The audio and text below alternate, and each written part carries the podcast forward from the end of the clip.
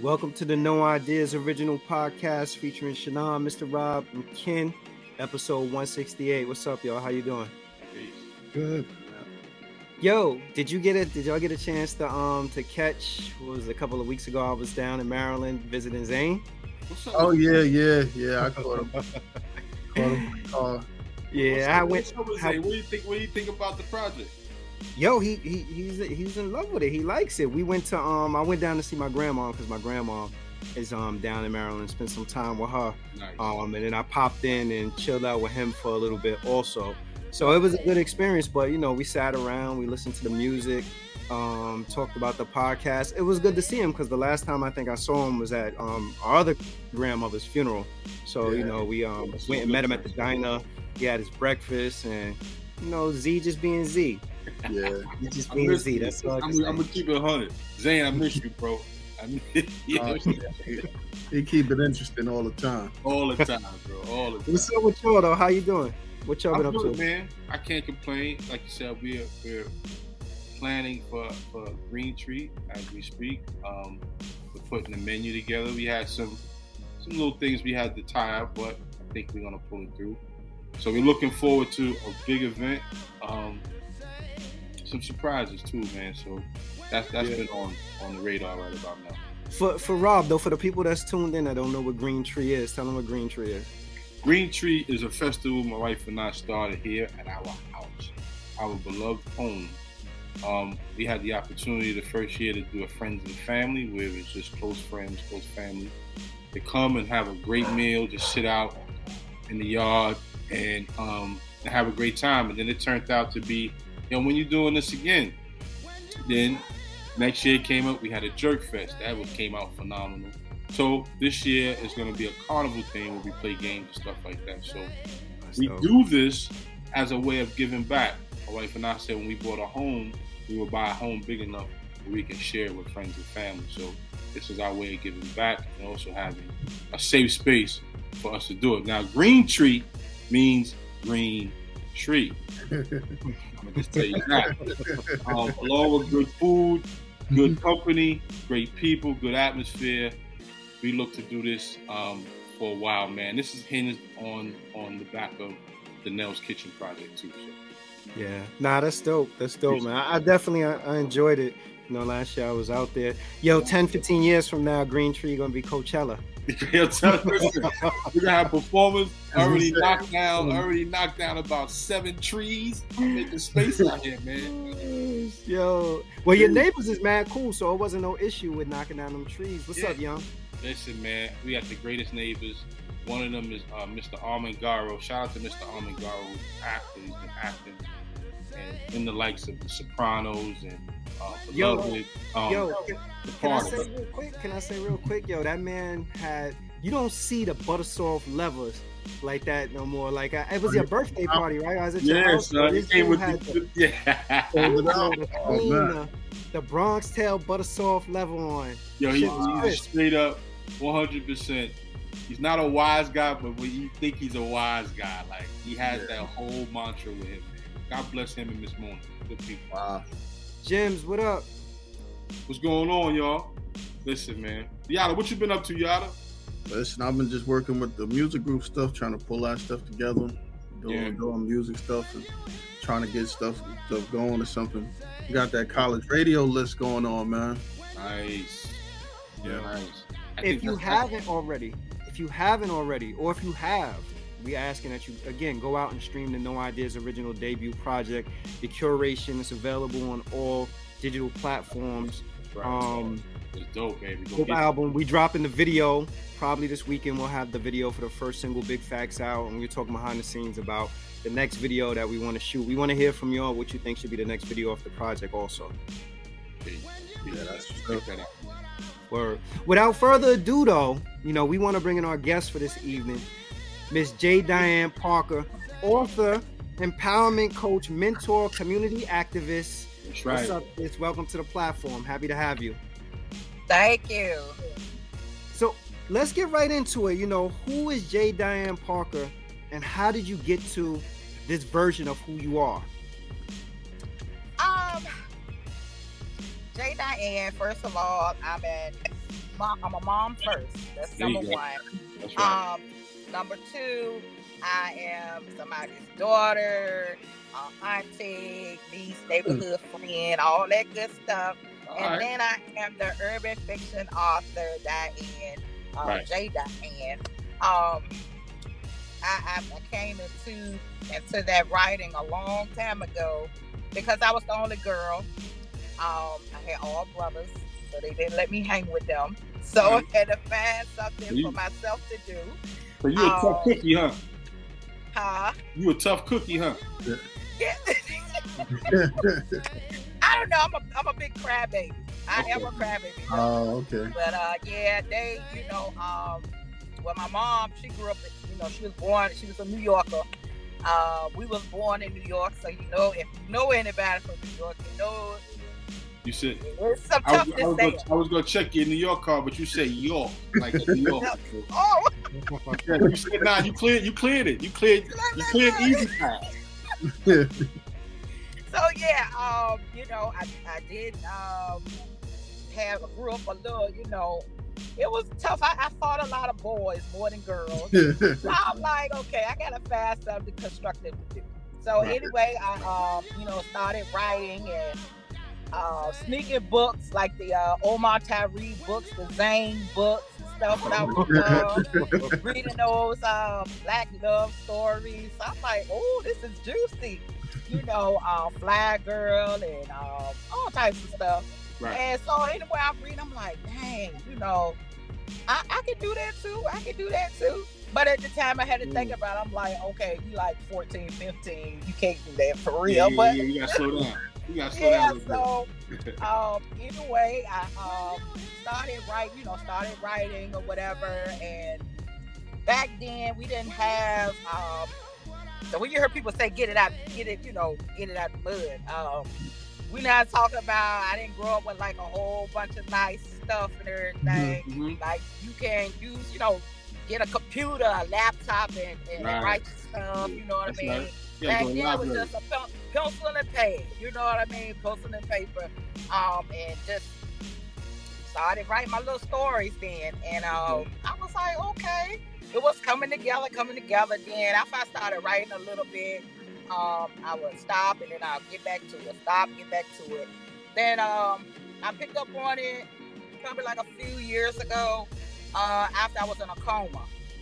Mhm. And um, I thought about, dang, what if I would have died uh, without doing what I really love to do, was was write, There you go. uh, get my work, my creativity out there, and, and my uh, passion for people, you know. Hmm. And um, that it was a scary, scary, but I never experienced anything like that in my life. And uh, when you have a traumatic experience, you know, some people, it's sad to say that some people sometimes you don't wake up until something drastic happens to us. You know, um, we, we might not focus on our purpose because we, we got it okay right now. We working a nine to five, it's making ends meet, um, things like that, you know. So it's really no push to really focus on your purpose and stuff.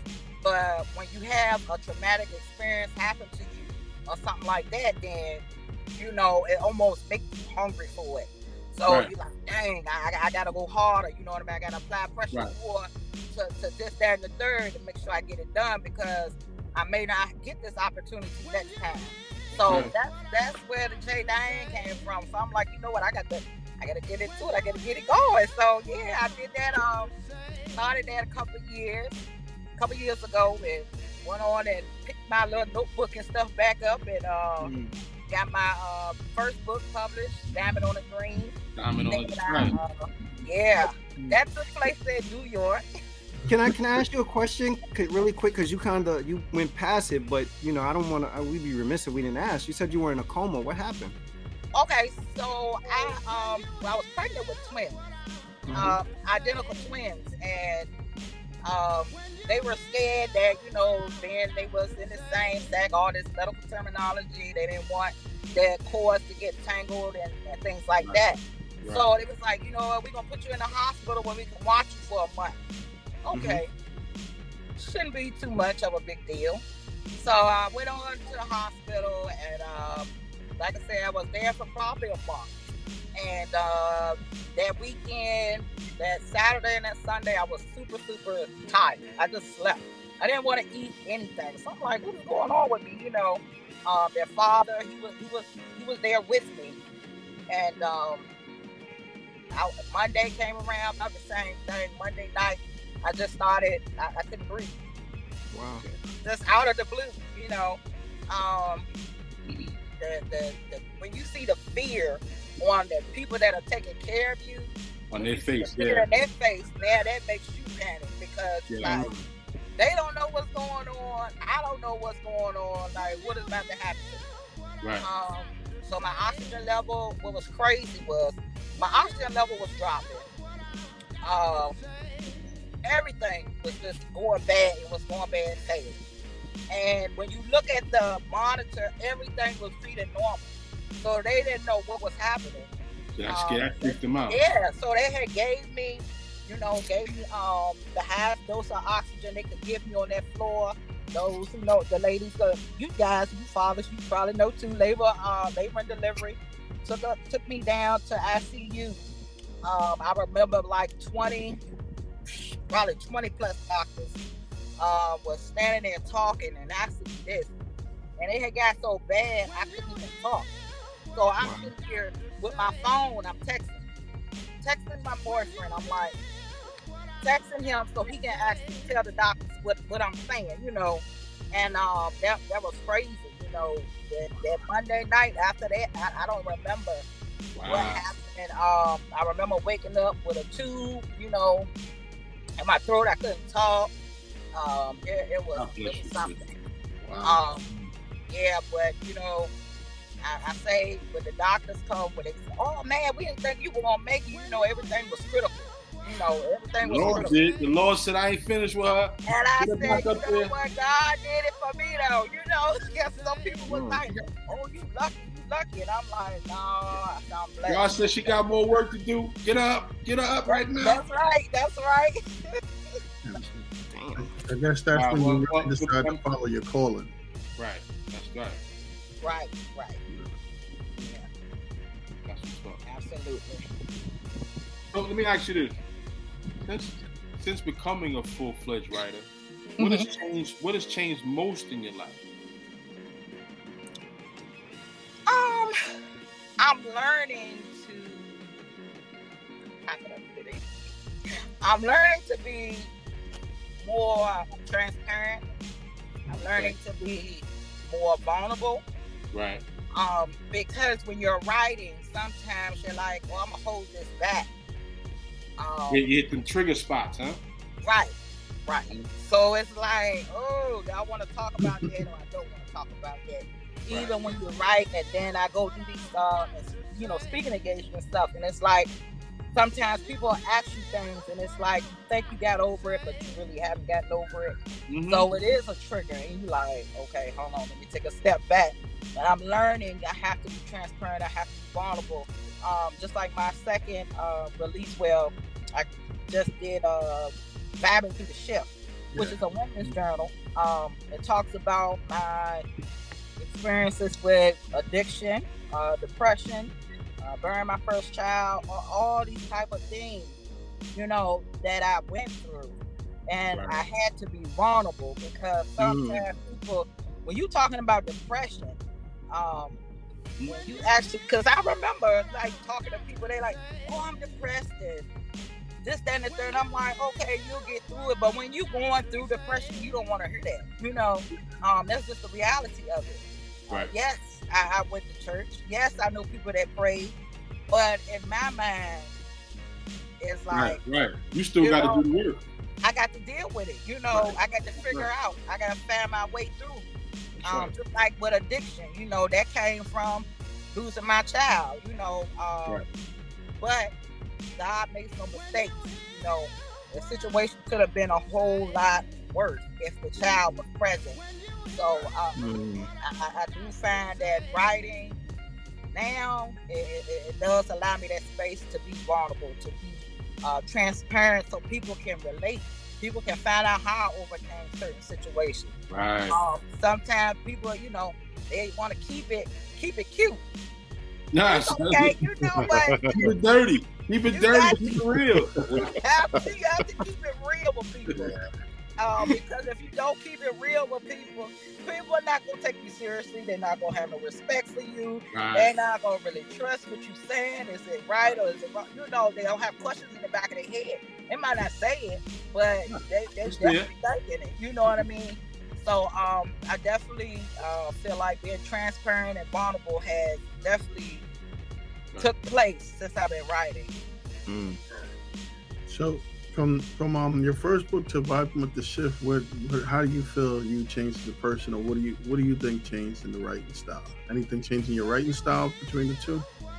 Um, yes, most definitely, because Diamond on a Dream is a uh, urban fiction novel. Yeah, You know, it talks about the, the two girls uh, hanging in the streets of New York. They they get caught up, you know, dealing with the hustlers and things like that. And here we go. Diamond with had, she had a little, she had a little rough home home Yeah. bringing up too. yeah. Yeah. I was reading, I was reading a little bit. And um, so, you know, once once I wrote that, I Right. thought about it. You know, I had um, and, and keeping it real. Um, I went back into that depression state again.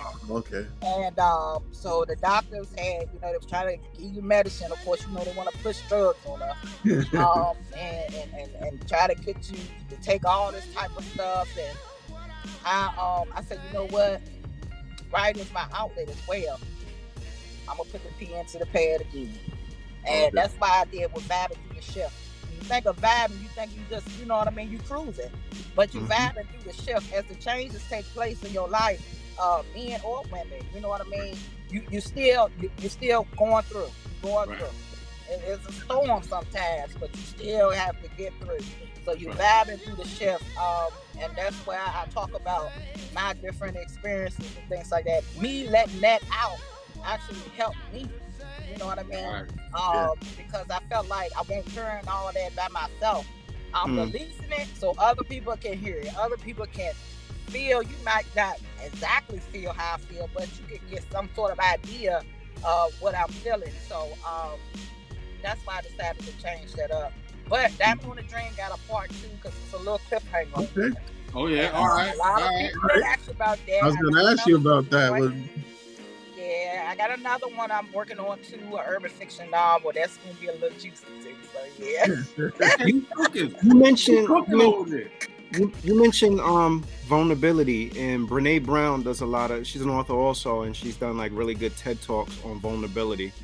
Um and I think that vulnerability is is underrated in terms of just a lot of things like mentorship, um, being a leader, um, helping you grow as a person. Also, I'm just wondering from your perspective, why do you believe that people are reluctant to be vulnerable? uh, judgment is one thing. You know, um, we live in a time now. I, I believe that people care too much of what other people think. Um, we got social media that plays a role in that. You know, a lot of people we're we're, we're only post the good things. We don't want to post the the, you know the dirt. We don't want to post different uh, life. the yeah. struggle. You know, we just want to post the, the good stuff, you know. So then people, it, that makes people reluctant. Because it's almost like, well, they, ain't- they ain't going through nothing. How can they tell me or how can they encourage me to, to do X, Y, Z? You know what I mean? If you paint a pretty picture all the time, come Mhm. on now, eventually, it, it's going to show eventually. Yeah, But- go fold the wall. It's go, yeah, yeah. So people, I, I do find if you don't be vulnerable, people are reluctant to trust you because they they where can they relate? Great point. Um, Yeah. There, there's um you was you're saying like you know uh, about how people are reluctant to show the bad times or the bad experiences that they're going through and one of the questions that I had written down for you was talking a little bit about like adversity like having researched you and you know heard a little bit of your story and watched previous interviews um and everything like I see that there clearly there's been some level of adversity that you've experienced um I'm a firm believer that from adversity comes growth though like you know I, I like i like to see a person who has been through something demonstrate resilience Mhm. and you know show to people like, all right, I've been through things, but I've worked through them, and as a result of them, this is the person I've become. I, I, I believe, even though it's a cliche, I do believe that adversity builds character, and I think that we live in a society where people have become resourceful in a sense where adversity comes up and they figure out workarounds for adversity, or the bar set very low where people step over it and then champion themselves because they've exceeded a very low expectation. So I'm wondering from you,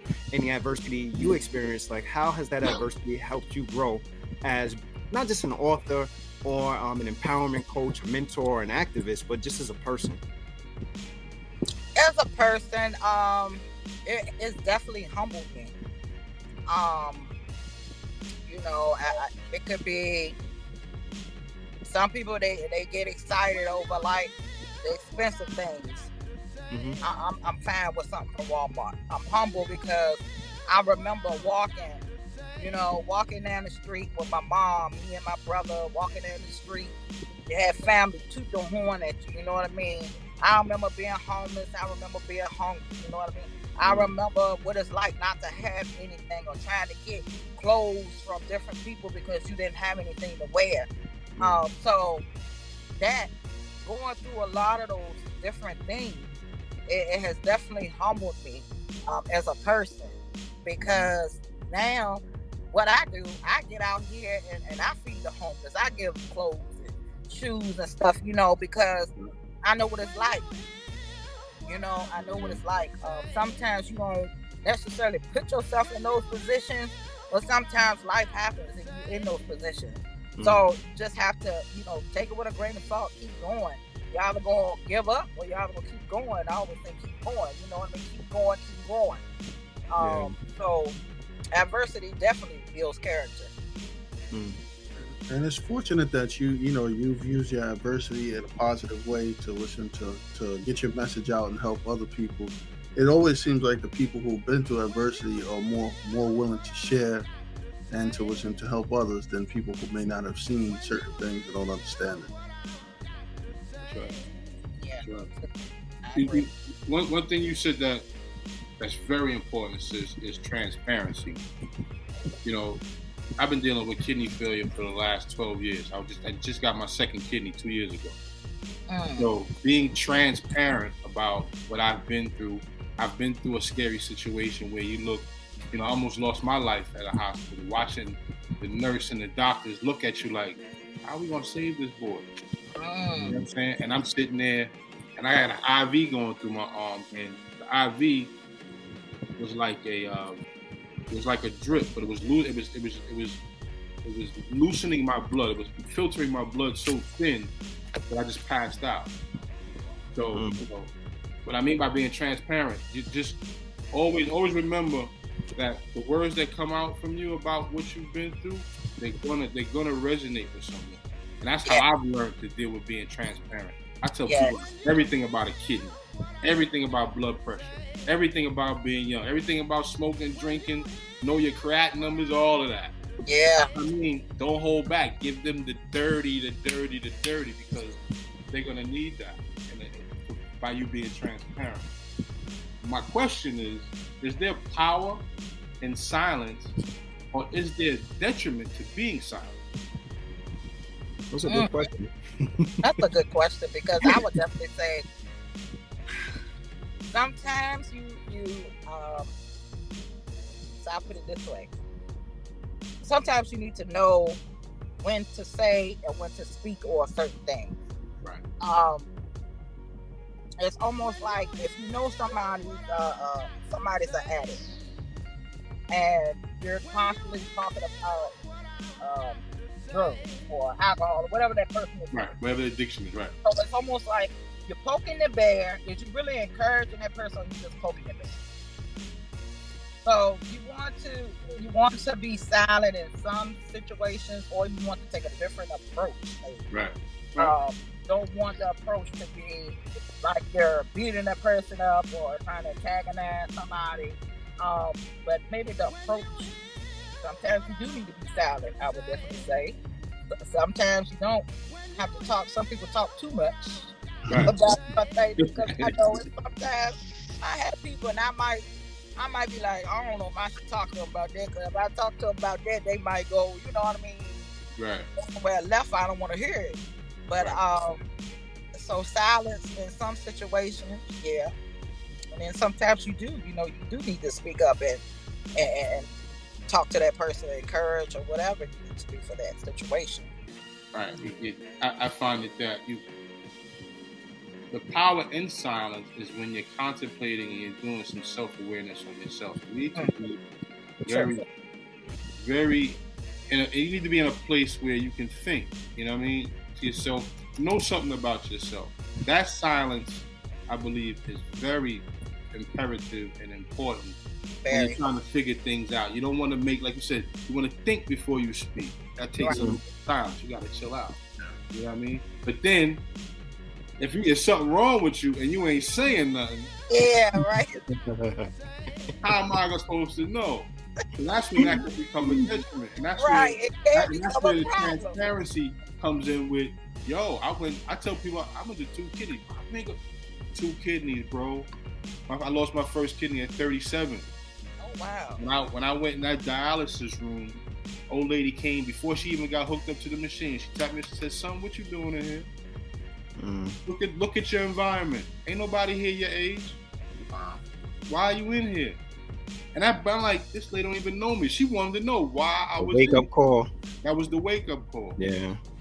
And I had to tell her, ma'am, I thought I was living the best life. I was making good money. I was I was going where I wanted, but I was checking my blood pressure. I wasn't going to that that that annual physical because I was somewhere in California or I was back in New York hanging with the boys. I go to the I, I go back when I come back. Mm-hmm. And you forget. But now you get this headache in the back of your head that won't go away. Yeah. Right. And now, and now your blood pressure is 267 over 195. Damn. Yeah. That's a, You a walking stroke, bro. That's what I'm about to say. Walking through.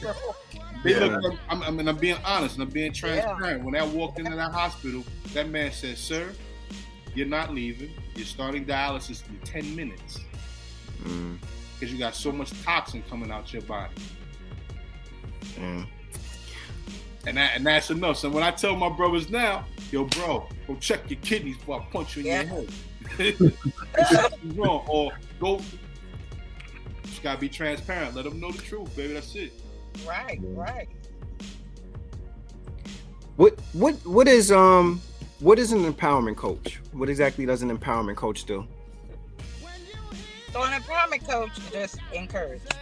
Um, we try to I try to speak life um, into people. I don't speak life into dead situations, but I try to speak life into people. Um, if somebody says they want to do something, normally that's how it starts. Somebody say, "Hey, I'm thinking about doing this, that, and the third. Okay, that's my job to encourage and to push them to do whatever it is that they want to do on a positive level. Um, sometimes in, in this coaching, it, it's not there's no certification or anything like that. Um, Mhm. But sometimes you'll have people that necessarily not really focus on trying to um, accomplish a goal that they need somebody need encouragement or empowerment from. Mhm. It's just I, I'm just I'm in a mood today. I need Mhm. somebody to help encourage me. I need a boost or something like that. Um, so yeah, that's all an encourager. Yeah. You know what I think has always hindered people a lot of times from um accomplishing certain goals or doing things. I think the overanalyzation of stuff and overthinking it. Like Yeah. a lot of people get into the nuts and bolts of why you know how things get done. And I'm I'm I'm not gonna front. I like that too. I like to know the intricacies of how things work and everything. But also part of me around certain things is just like just do it and see where it goes um, kind of thing. And I think that sometimes that hinders people ability to follow through on things. Like, you know, a person could be like, I want to open a store, but Mhm. you know, before I open a store, I have to find out where I get the place with. And these are logical things, but these are also detriments to prevent you from doing the stuff. All right, I got to find out where I get the location from. Then I got to Right. find out, you know, I got to remodel it. And then where am I going to order the materials and the staff? And you put all these barriers in place that get you to a point where like, I can't get this done until I actually do all these other things. And then there are some people that be like, yeah, I want to open a store, I opened a store online, or I just rented a booth. You know, I sold my merchandise or whatever it is. Right, You know, right. and they haven't. It's almost like what you don't know. Sometimes not knowing helps you get a lot further because you don't know the different intricacies of all the stuff that goes into place. True. Um, You're exactly right. wow. Because I know when starting, you know, um, I remember years ago when I started writing, and so there was so many people was like, "Oh, you need to have an editor. You need to pay for editor. You need to pay for this publishing company. You need to do this. You need to do that." So it kind of like it'll make you kind of like doubt it or want to quit mm-hmm. before you get started.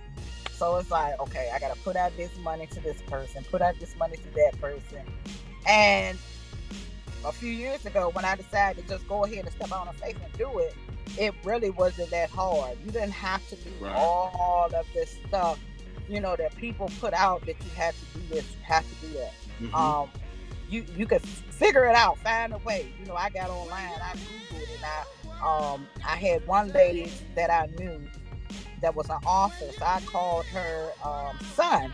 Matter of fact, to try to get in contact with her. This woman called me at 11 or 12 o'clock at night. I was just getting off from work. I'm riding down the road. She called me and she said, I'm calling to tell you what you need to do, you know, to get your stuff published or whatever. Mhm. Ran everything down to me. And it wasn't hard at all.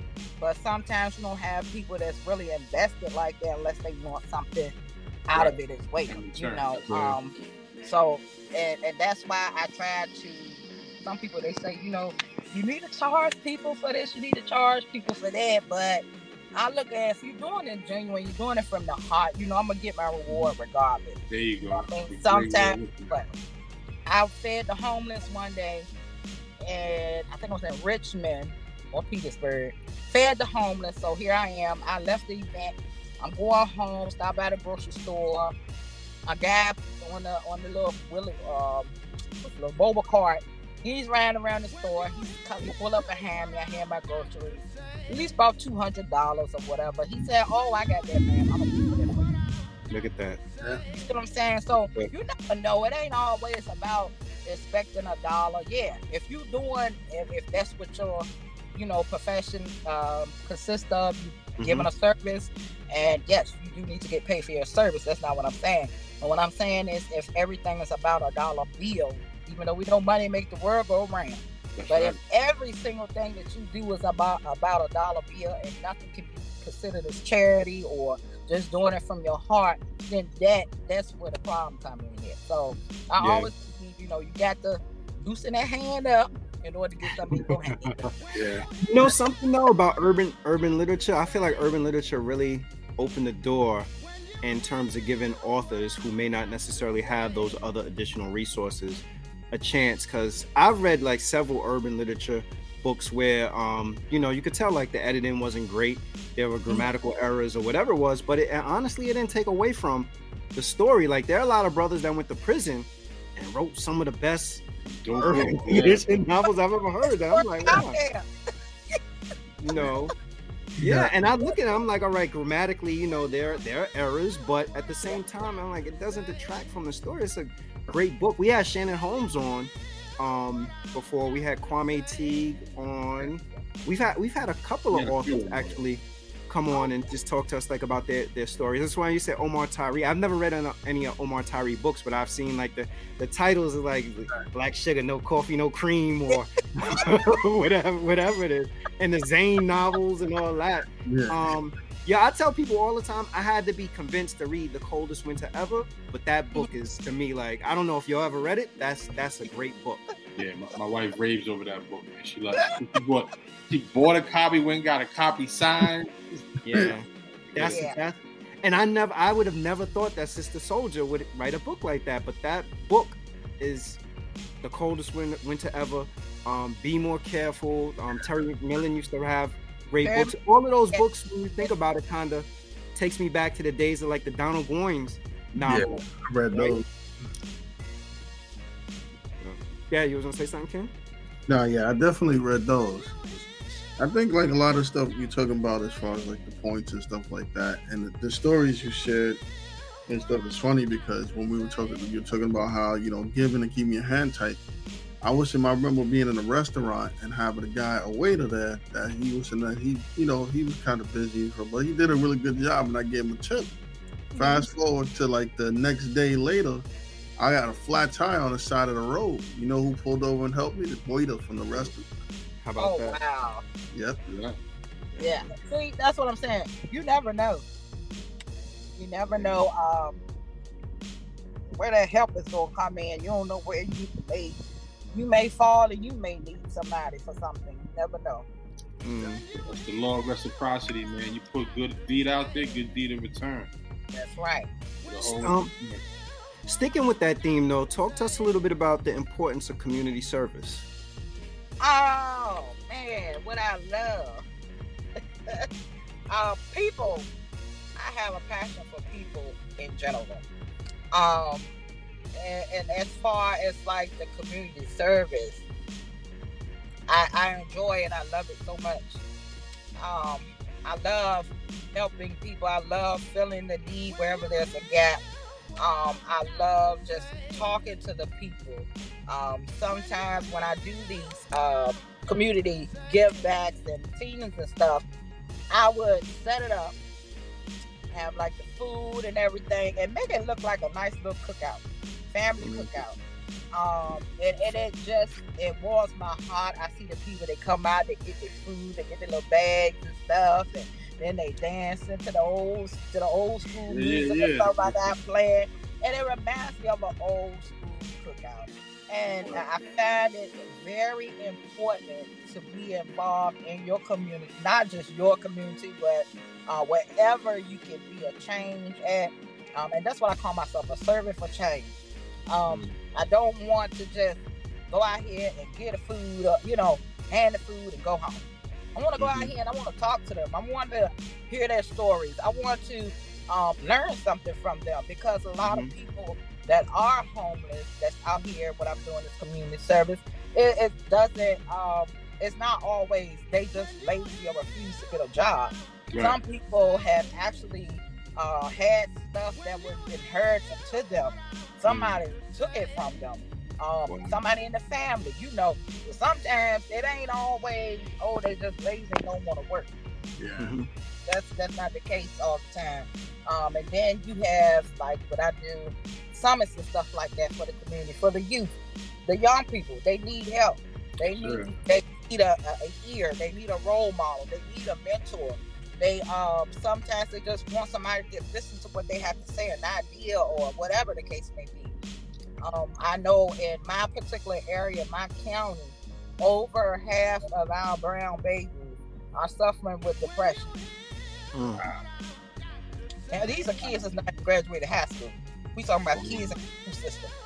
Um, so, and they're mainly the the, the black boys.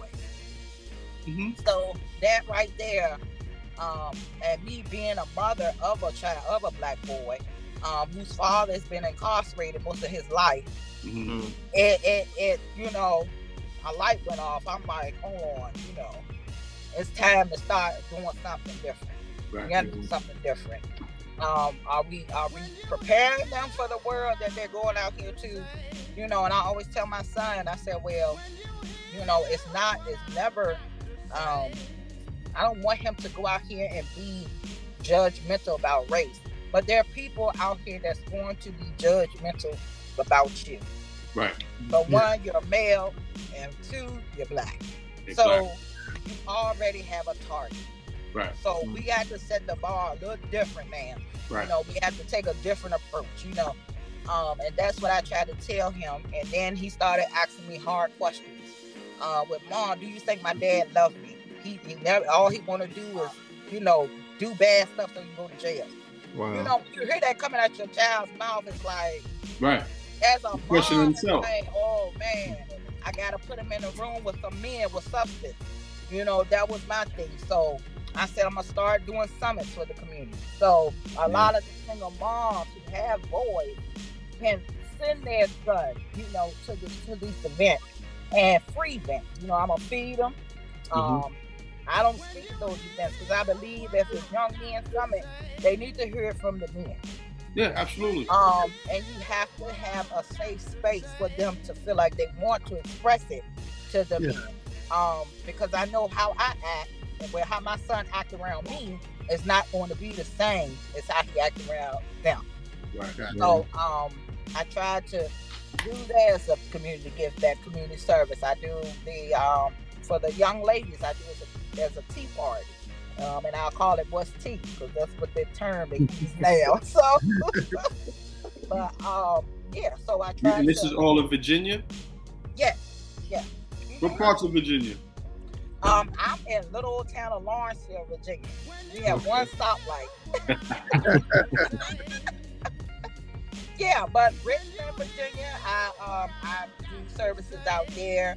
Petersburg, Virginia, I do it out here. I'm familiar with often. Petersburg. I got family in Petersburg, uh, Colonial Heights, Hopewell, yeah, yeah. Mm-hmm. them areas there. Um, There's a young lady. There's a young lady that, that I follow on, I, on IG. She has a a um a vintage clothing line. It's called House of Beverly. Really dope. She's usually on IG selling some real Okay. I think I, I, line. I Yeah, met yeah. her at an event. Chat, chat, Chastity Meredith is her name. hmm Yeah. She, she does Yeah. she does a lot of community events. But community events is about being inclusive. You know what I'm saying? Community Mhm. work. And it's, it's bringing people together Yeah. so we, can, so we can work as one. And I like to believe why some of these young men are dealing with so much depression because they don't have any identity. Who am I? That's the question that's probably ringing in their head. Who am I? Yeah. Who, who do I have to reflect that looks like me? hmm Can't be my mom all the time. That's There's gotta right. be Some sort of male, man figure that I can mirror off of. Like, I want to be that. You know, Mhm. all, all boys don't want to be rappers and basketball players. Right, right. Some of them really want to be a scientist. Like, really Yeah. want to be a scientist. Yeah.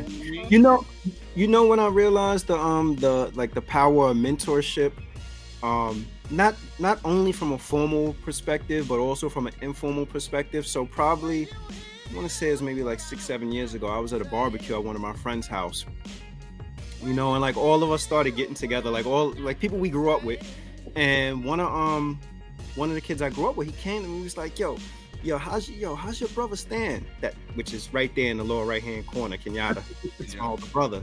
He was Okay. like, yo, how's he was like, yo, how's he doing? I was like, nah, he's doing great. He was like, yo, I have to say, um, he was like, yo, I went to college because of your brother. I was like, really? He was like, yeah. He was like, he was, in the, he was like in the hood. Nobody was going. He was like in the hood. Nobody was going to college. But he was like, yo, if Stan could go to college, I could go to college. And I, yo, I was taken back by his aunt, Kenyatta. And Okay. he's a detective now. Yeah. Um, the police department. But I was taken back by that because I was like, damn, like, you know, it wasn't it wasn't what he said to Ant. It was just him modeling a Right. certain behavior that made him see and be like, oh, you know, this is somebody who grew up in the same environment that I grew Right. up in and is doing something constructive. And he took that and he held on to it and, and it he used it to advance to where he was in life. And that just made me really think about it. I'm like, damn, so you know, when we always think about like this mentoring piece, we always think about like the formal aspect of developing this huge program around mentorship. Mhm. but there is there is that other part of just modeling you know like you could you could be somebody in the community that people could see value in and have respect for and see you doing something constructive and be like you know what? I want to be like that person and do something also you know and i was like wow you know like that's that's really and still to this day he'll be like oh you know yo how's your brother doing and it's that so he held on to that nugget and i could he could tell you better than me kenyatta could tell you better than me how many interactions he's actually had with him because i've probably seen him in the same room three or four times in my whole life but Yeah. whatever he did whatever whatever he did I digress for one second. Let me digress for one second. Yo, Yada. Yeah. School, school, you affected some people. I was people. telling people with that school stuff. oh yeah, yeah, yeah, tell him, Oh yeah, tell them tell that story. Because TUD ain't gonna forget that, man. Nah, I beat them in that reading school in fifth grade, costing them um, costing them Christmas gifts. That's right, bro. But yeah, man. I mean, black males, males, females, boys, girls, we all need an image, so we can have a self-image. And I think, I don't think I know it. none, none of these children today have an image that they can reflect and see themselves in. Yeah. They, they they cling to what's easy and trendy. Well, if they're doing that, I need to do it too. That's why music is so saturated. That's why you know there, there's just a, a, a plethora of kids wanting to play ball. Like I said, nobody's science is cool, man. Mhm. There's, there's You know what tons I'm of saying? players Knowing the history is cool. Where you come Mhm. from. That's right. You know what I mean? So it's, it's good to have those role models too. And we all play a part. You know what I mean? I have a young man that's staying with me now who his father decided to move to Florida, but he wanted to stay in Connecticut. And my wife and I, we put a room, we put up, we put him up. Mm-hmm. Said, look, you don't have to go, you stay here, you finish school. We'll take Mhm. care of everything else. We'll let you know, Dad, we got him. Nice. And now he's finished school. I got him a job at, at, at, a, at a barber shop. Now he's running, pretty much running the barber shop while the man who owns the barber shop opened another barber shop. Yeah. Yeah. So not, so not only did he did he get a certificate from barber, now he's knowing how to run a business Mhm. hmm Right. on entry on an entry level. Yeah. You know what Now I mean? he- and, that's how you that's how that's how we. we And now he has to make the same investment you made in him. He has to make for somebody else to keep it somebody going. else pay it forward. Mhm. I mean, Yep. when, you, when you look at it, listen, I, I wish, you know, as far as like the way people see you and the way you can do so you can reach even more people. Because I could tell you just from being in IT, there's a, a huge under we're underserved in IT, and it's huge opportunities in IT. Right. And that's one field where we could actually you can do a lot. Of, Right. yeah, we could use definitely a lot of people in IT. So, that's unfortunate. I want to switch gears for a minute because I had opportunity to um to watch an interview that you did, and it highlighted it talked a lot about um forgiveness, Mhm. right? And um, you know, you were talking about like I guess like how you had to forgive, and the person I was interviewing you was talking about the um the process of forgiveness for them. Can you tell us a little bit about why forgiveness is important and how I guess accepting forgiveness or you know forgiving can help you advance as a person? Um, well, I know what interview you're talking about. Um, it actually took me. So I'm gonna start here. It took me about ten years to forgive one individual. Mm. Um, I know some people's like, "Oh, that's a long time," you know. No, no, Um, no. Hold on. Let me before you say, because my grandmom still hate people from 50 years ago. Yeah, So so 10 it's years, not, years, years not a long time. not that bad. Yeah. Generational hate. yeah, so 10 years is not that bad. Yeah. yeah, so and look, I didn't think so either. So I'm like, I, I got to be good. But um, so actually, it, it had got so bad. I would see this individual at the grocery store. Imagine we have one stop like where I stayed, so I'm always, I'm constantly running into this person. Mhm. So I'm like, oh my god, and it was almost like all the hatred came back, just rushing. down triggers, them triggers, right? And I'm like, it gotta be a better way. It gotta be a better way. so, um, anyway, I'm like, I got to, you know, I gotta let this go because I'm cur- I'm literally current it. You know, um, he probably ain't even thinking about it. You know, Mm. but I'm actually current that hate. It was a weight.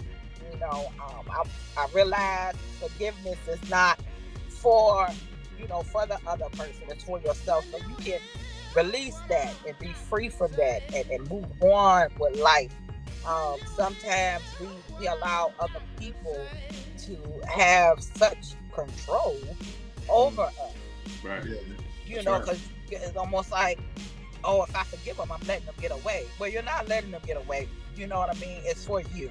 Um, it's so you can move on and do what you need to do in life without um, trying to duck that person every time you see him somewhere Right. or something like that. You know, it's like, oh Lord, I don't want to see him because just something it felt like fire or something was rising up in me. I was just boiling, you know. so I'm like, Takes a lot of energy to hate. it, it sure does. It sure does. Um, and, and then it was moments where I was like, you know what, I ought to go do this, that, and the third, and let's just keeping it real, you know. I, that's that's how I was feeling, you know. I was like, you know, if I ever catch him in the cut somewhere, be a problem. Choosing violence, huh? You choosing violence out here. I was definitely choosing violence, you know? And I'm like, uh, boy, you know. But um, now to this day, like I see him somewhere now, he'll be like, "Oh, um, I'm so glad, you know, that you're doing this, that, and the third. Um, how can I support your events and things like that? Um, so you know, not to be funny, it's like now I done forgave him. Now I'm getting his money to help me some stuff. But then I'm like, nah, not think about it. yeah. Look at that. Look at that. what was it? What, what, was the moment that you had the epiphany? Like, I gotta let, I gotta let this I gotta go. let this go. Because it was just too much. Every time, and like, first of all, like I said, it's so it's so small, you know, and it's been so long ago, right. you know uh, what has happened, it's like I'm not holding on any attachment. Only thing I'm holding is that hate for him. Um, so I need to just, you know, get over it, let it go. It's, what's done is done. Um, there's nothing I can do about it. You know, right. just just go ahead and, and, just let it go. You know, so that's what I eventually did. Um, yeah. Ain't that something though? But because you think about it, all it is is a thought. It is. It is. That's all it is. It wasn't no roadblock. Just a thought. Just a thought. Just a thought. Mm. You hate, I, you hate. I see it in her face. She's like, "Yeah, I want to punch him in his guy." Look, that's what I'm gonna say. Here I am. I'm thinking all I got to do is touch him in the cut. mm. You hate somebody for so long, you forget what you hate them for. You just yeah, know. Yeah, right? I know I hate you. I don't remember what I hate you for. I just know I hate you get on my damn nerves when I see you. You got I, I mean, I told my homegirls and everything. I said, girl, we got to a banker one day. We got to a banker one day. we gonna do it. yeah. But yeah, I had to let it go. I had to let it go. It got old, you know. Right. Gotta move on. Explain to me what human opioid addicted to the wrong people. Okay. Uh, sometimes you could be addicted to people that don't even love you back. Um, but we, we, force it. We force it. You know, I know from um, how you know how women how women deal with it. You know, sometimes we just trying to force it, trying to make it work. Right. You know, and it ain't working. Hold on, yeah. And, and the only thing we're doing is hurting ourselves.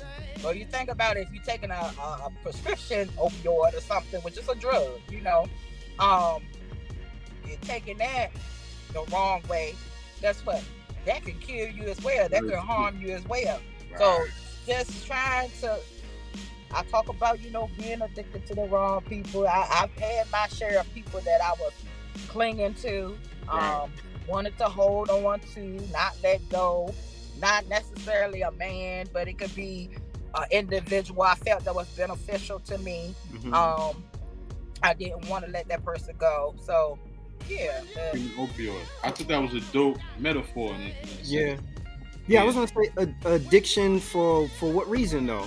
Like, what is it? What what is it that keeps you addicted or connected it to that person? It could be money. It could be money. It could be the person presence. It could be um, what the person does for you sexually. It could be a lot of things. They just hold tox- toxicity. There you go. By the person, toxic individuals. You know, mm. um, you know, say you know this person is not good for you. Right, but you make it up but in your mind. But you try to find every reason why they are good for you. Mm. but they're not. You know. Not. Yeah. So how do you how do you break free of that?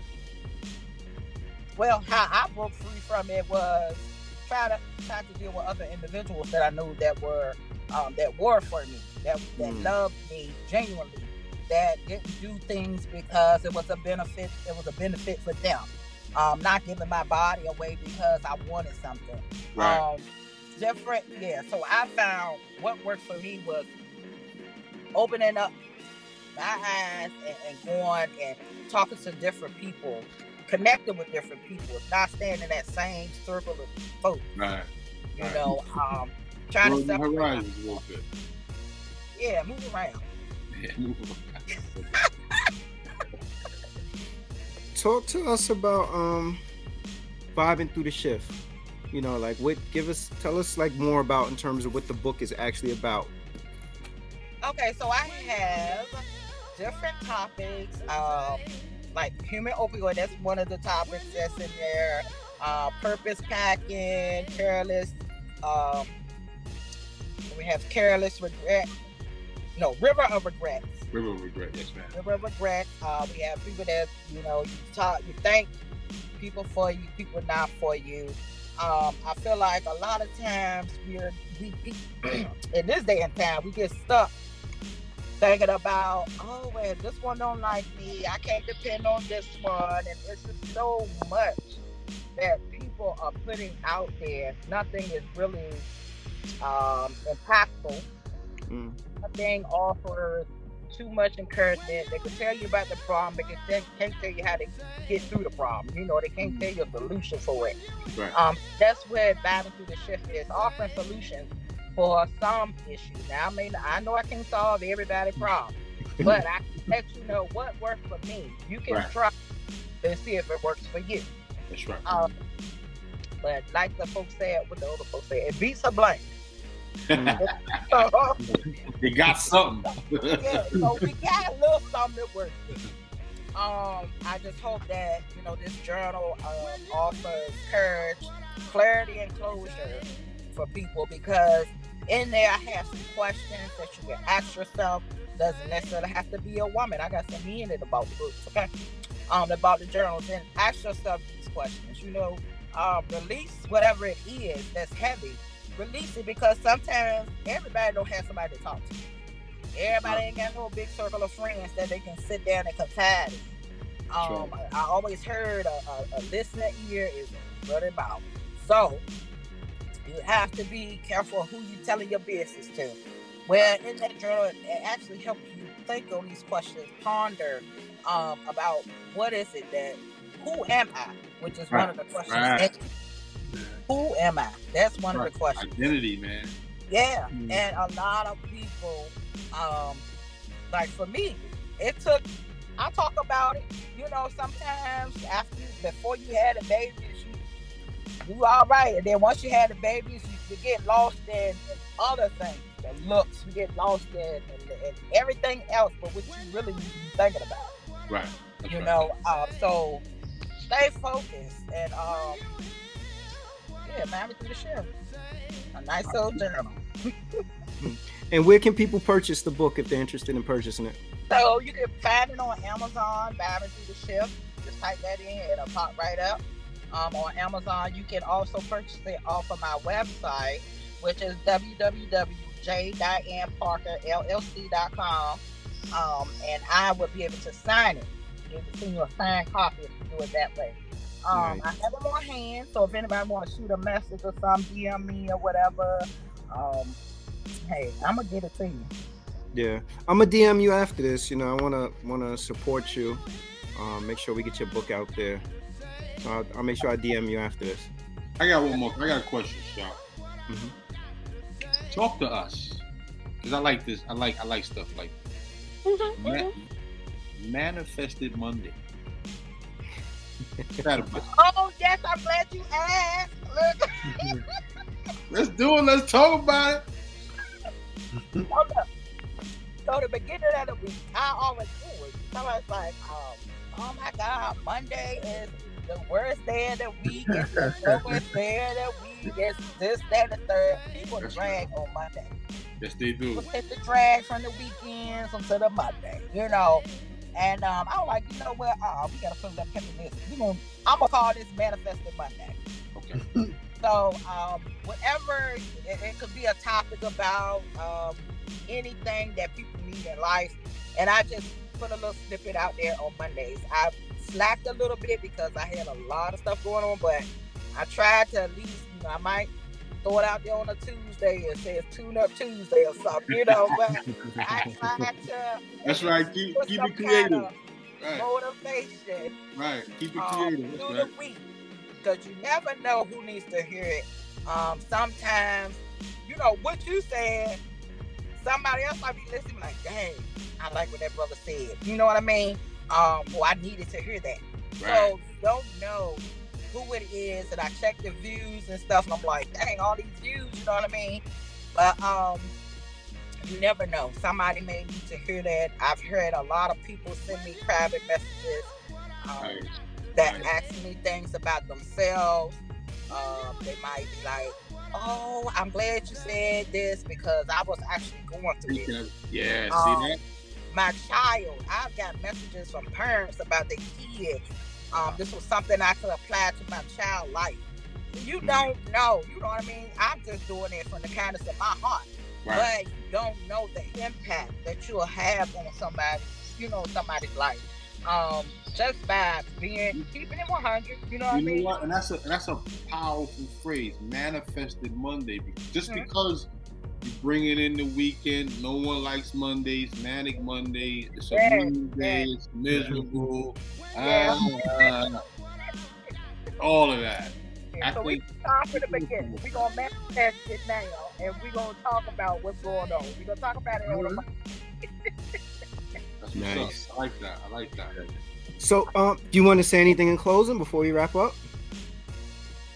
Um, yes, I have some. Um, well, I want you all to please be sure to follow me on Instagram, which is uh, J. Diane Parker, or you can follow Facebook, also J. Diane Parker, um, to kind of stay updated on different things that I have going on. These, these events that I put on, these summits for the young people, the empowerment summits for the um, older people, where they're talking to the younger people or just setting a space where the kids can talk back to them, let them know how they're feeling.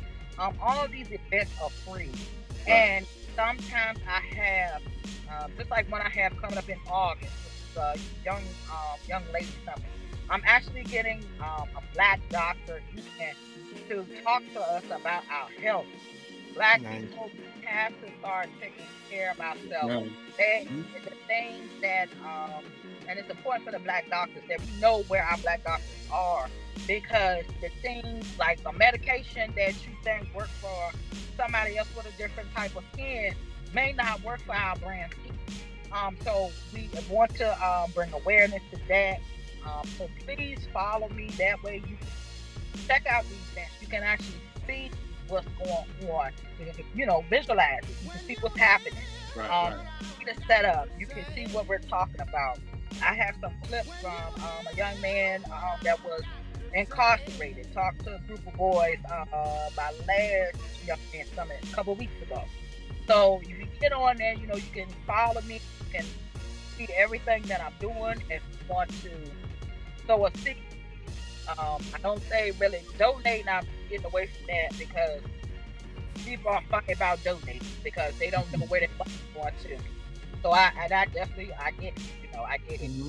But if you want to sow a seed or anything like that, you have all my information. And you get to send me a message on uh, Facebook on Instagram, on my website, whatever. And um, you can actually see the different organizations that I help with, the communities that I help with, the young people. Um, and I'm doing this for free. You know, sometimes mm-hmm. I spend my money that I work for my job to help feed somebody else's child or anything. Yeah.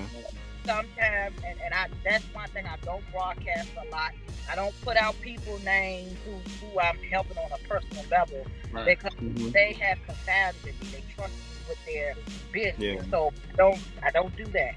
Um, yeah. because I and I do it from the heart. So it's no need for me to be broadcasting on Facebook. Oh, I said this family because they ain't had X, That if I if I gotta do that, I don't need to be doing it at all. Yeah, I, I swear you should. You should. You, I don't mean to cut you off, but I, I just feel it in my heart. You should you should really link up with House of Beverly. Okay. I'll, I'll, DM you her, her, her, IG. You should really link her up because she's doing some good stuff. And she got a little tea time table with a couple of sisters where they talk about little nuances and all that, little cool stuff. And she's right in the community of Petersburg. So yeah, you should link up with her. Yeah. And, then, believe me, the work that you're doing, like even as far as the donation stuff, you know, like the fact that you offer transparency, it helps. I think that if people are transparent with the donations that they receive and people are more open to um to donating and helping out. Like people out here, they want to help out. They just want to make sure that the money is actually going to the cause. Right. Right. right, Right. And that's why so to, I try to put it out there, let people see where the money is going, what your Mhm. money do. You're doing right. That's right. on people for prom. I had so many people donate. I had uh, barbers for a free haircut, stylists for a free hair, uh, Mhm. makeup artists doing makeup free for these um, high school seniors that couldn't afford it. Um, the parents came up there crying because that was one less expense they had to worry Yeah, about. Yeah. So, Mhm. and, and even down to the building, the woman, she said, I love what you do. I'm going to let you, I, I'm not going to charge you for this space. I want to give it to you so you can use it to do what you have to do because what you're doing, it, it makes a difference. And let me tell you, people gave donations, limousines. I had, I had the limousine Look at out that. there. I had Mhm. called up some bikers say, hey, I need y'all to ask what these babies did for me. Uh, was- Nice. all of that is on all of that is on my page. You can see everything. Um, what your money can do and, and, and, and what your time can do for real Right. Mhm.